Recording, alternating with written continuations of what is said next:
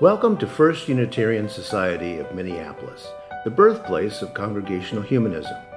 We carry on that tradition of free thought today, dedicated to promoting a free search for truth, meaning, and justice. Our web address is firstunitarian.org.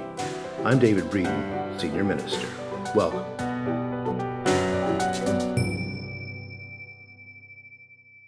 The video Baby Shark is the first on YouTube to cross the 10 billion views mark. 10 billion. We are living in what the World Health Organization terms an infodemic. Information is everywhere, and how much can one person absorb? 10 billion views. I'm not good with math, some of you know, so I tried to put this in perspective. Estimates are that since the beginning of the printing press, there have been 5 billion Bibles printed. Again, 10 billion is a lot of views and counting. I should also mention that Baby Shark has other uses. For example, the New Zealand government is playing Baby Shark over loudspeakers to drive the truckers out of the capital. What I want to consider today is the implications of not only an explosion of information, but also the increasing intrusion of data into our lives as advertisers hone their skills on hooking us. It's difficult to get your mind around this, but there are 300 hours of videos posted on YouTube every minute of every day. That's 12 and a half days of 24-hour viewing uploaded every minute. So no, you will not be watching everything on YouTube. It is just not humanly possible. Before the pandemic, we were experiencing an accelerating rise in the amount of information available already.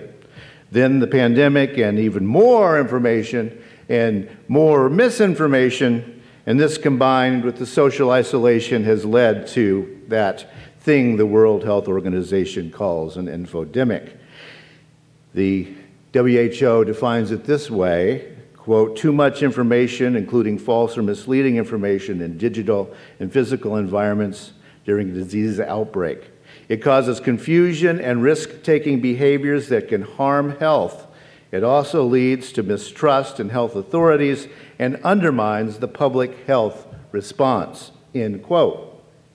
And yep, the WHO, I think, has an accurate diagnosis for that problem. And yes, you can take an online course from the WHO on how to fight the infodemic. Now, the term infodemic is a portmanteau word. It conflates information and epidemic.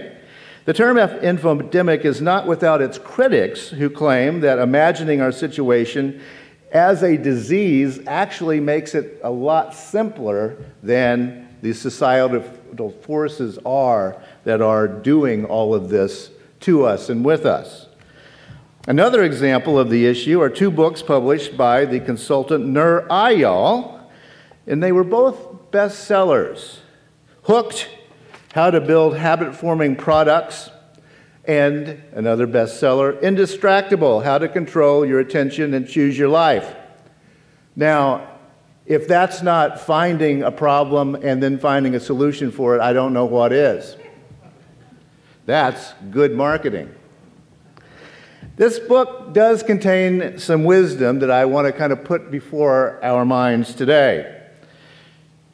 The cure for boredom is curiosity. There is no cure for curiosity, he writes. 79%, now don't feel accused here, just think about it. 79% of smartphone owners check their device within 15 minutes of getting up in the morning. Dissatisfaction and discomfort dominate our brain's default state, but we can use them to motivate us instead of defeat us. That's what I'm going to be talking about today. And I guess my favorite of his quotes, if it can't be used for evil, it's not a superpower. I got curious about all this data that I'm always reading about, so I looked up some stats. Again, apologies, I don't understand mathematics very well. But I did look up an interesting collection by Jacqueline Bulo, who wrote an article titled, How Much Data is Created Every Day in 2022. And that's on an online magazine called TechJury.net. And also learned some new terms.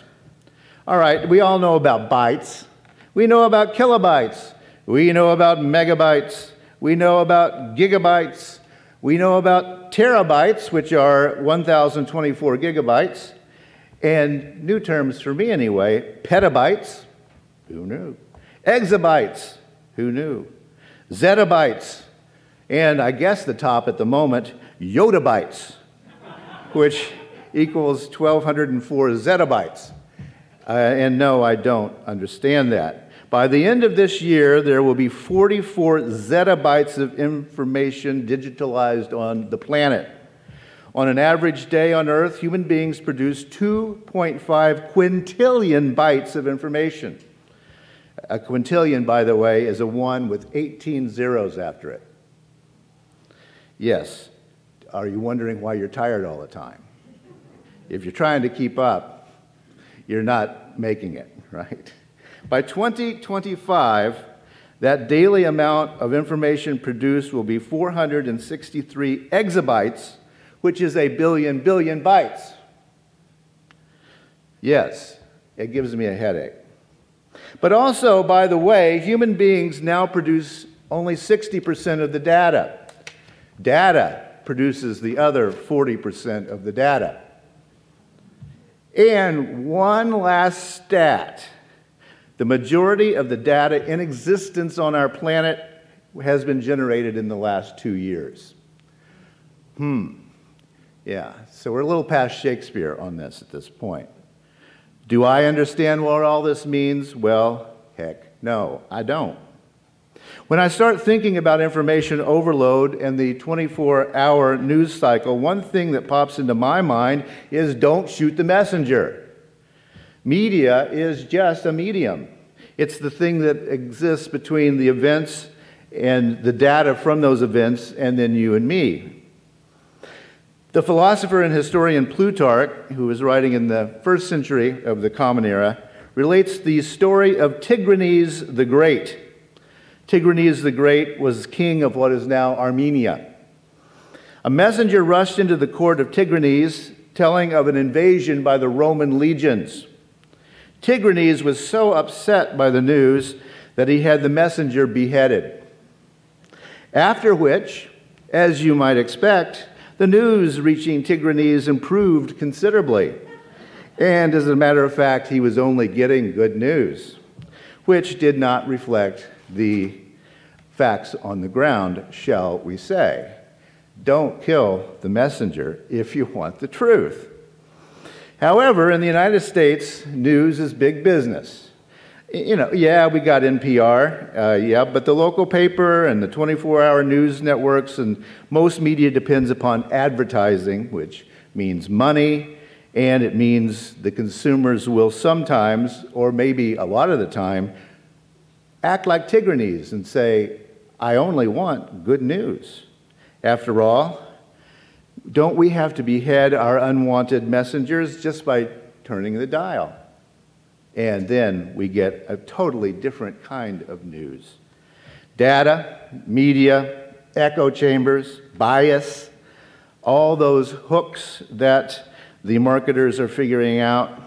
Yes, it can make you feel like plugging up your ears, closing your eyes, and going, yan, yan, yan, yan, yan. Then, of course, I remember the old formula that we humanists love, the truth shall set you free.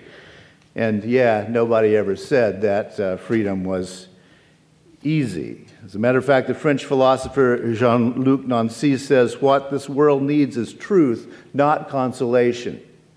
And I often think that's the case. We need to know what's actually happening. I titled my talk today, Signal to Noise. The signal to noise ratio is a real thing in science and engineering, referring to meaningful input rather than meaningless and unwanted noise. That concept is part of what we know as information theory. It's a thing nowadays to talk about bandwidth as in, I just don't have the bandwidth to do that.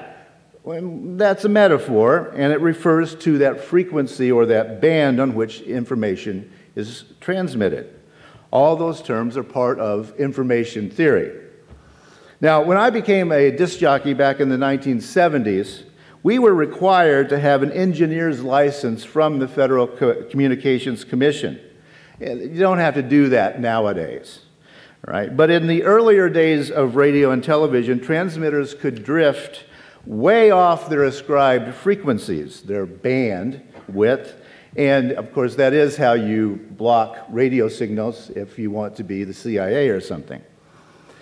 If, for example, your radio station is 101.5, that's where you've got to be in terms of your frequency. You don't get to drift to 101.7.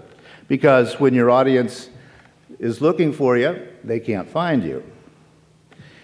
In the analog age that I grew up in, this was considerably more difficult than it is in the digital age now. Nowadays, radio stations have digital numbers, and you touch a screen. Before that, some of you remember that radio dials used to have clicks. You would click when you changed the radio station.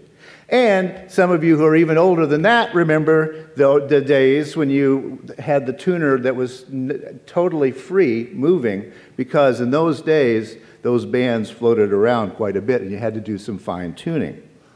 Anyway, engineering a radio frequency required learning the basics of information theory, which, unsurprisingly, is mostly mathematical formulas.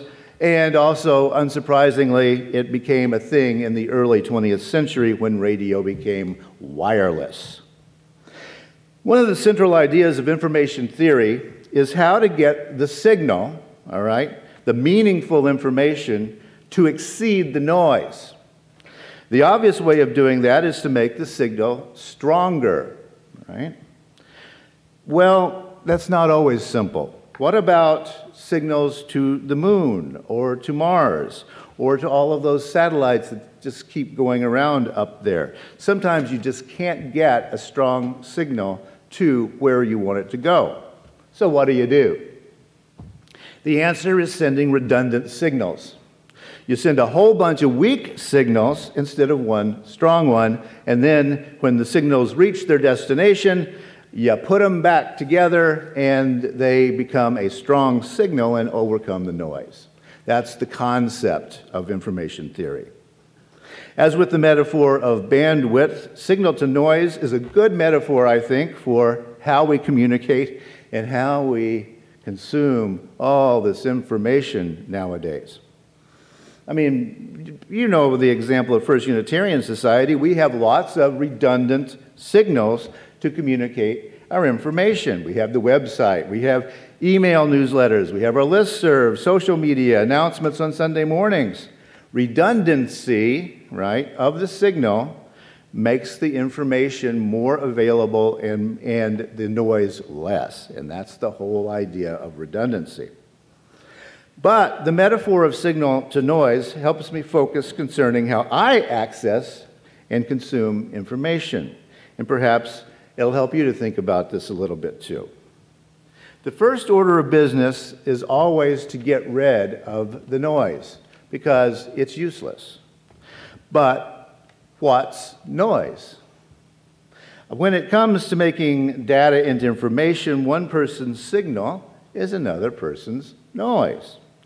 And therein lies a hurdle. What's signal and what's noise? CNN?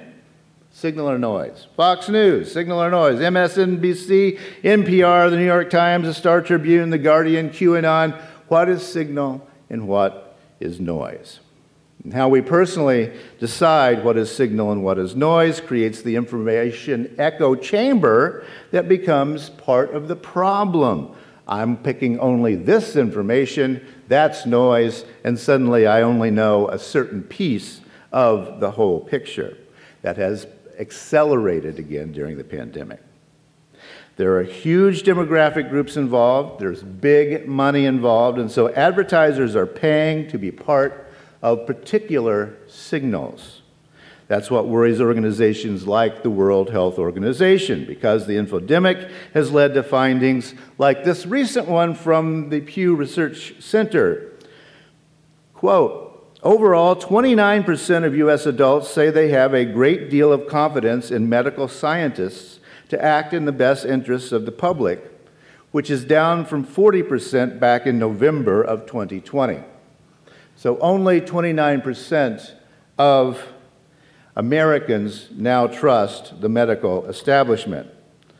As all of us have seen, that's a real dangerous kind of drop in confidence in the very establishment that has just arguably pulled off one of the great miracles of human history, figuring out how to do vaccines and getting them to most of the people on the planet. But only 29% of us Americans believe they're doing a good job.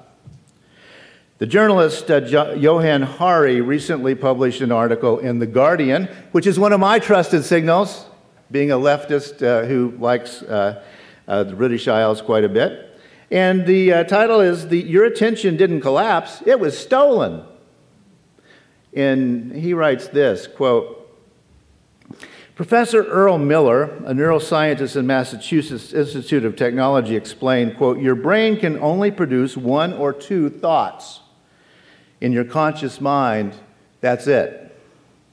We're very, very single-minded. We have very limited cognitive capacity, but we have fallen for an enormous delusion. The average teenager now believes they can follow 6 forms of media at the same time. When neuroscientists studied this, they found that when people believe they are doing several things at once, they're actually juggling. They're switching back and forth. They don't notice the switching because their brain sort of, says the doctor, papers it over to give a seamless experience of consciousness. But what they're actually doing is switching and reconfiguring their brain moment to moment, task to task, and that has a cognitive cost, end quote.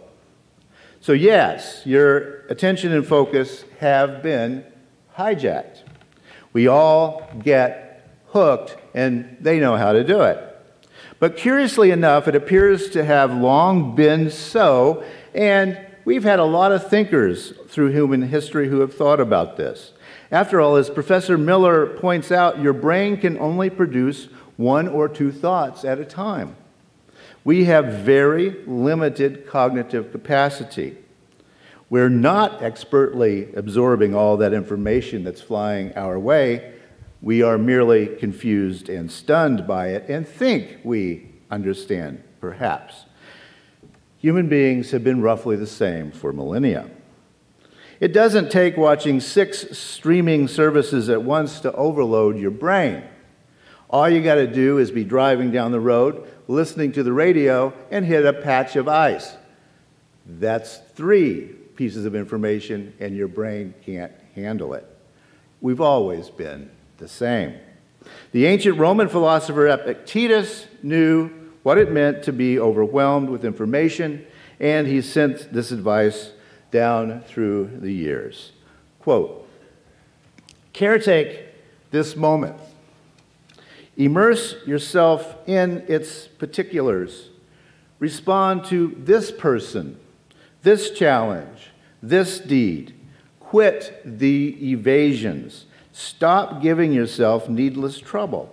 It's time to really live, to fully inhabit the situation you happen to be in now. You are not some disinterested bystander. Participate. Exert yourself. Now, I hear you saying it because this is what I say all the time, but wait, I care about the planet and all of its people. I just can't stop doom scrolling. I can't stop watching this. I want to be a participant in what is happening on the planet.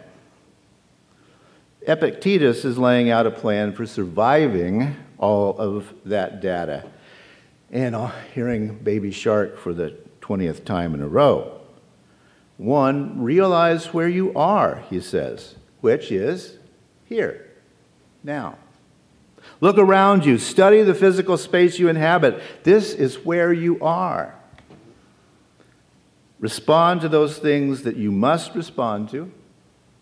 Stop dodging what's required, but don't borrow trouble, as the old saying goes. Respond. Focus on being alive here and now. Stop watching and start doing what you can. Now, what truck drivers are doing in New Zealand may not be something you can physically react to or change in any manner whatsoever. In which case, Epictetus says, keep this in mind, events don't care about you, so you can't care about events. A little extreme, maybe. It's hard, I know. We've all done a lot of doom scrolling over these past 23 months. I suspect that Epictetus would ask, and how much good has all of your doom scrolling done for humanity and the planet? Oops, I failed to notice that part of it. Perhaps the people who have contributed to those 10 billion views of Baby Shark have something right, however, maybe one good answer to all of the information and misinformation out there is do-do, do-do, do-do, do-do, do-do.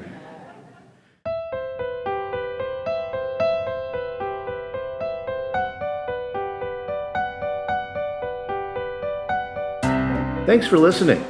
You can find much more about humanism and what's happening at First Unitarian Society in Minneapolis by visiting our website at firstunitarian.org.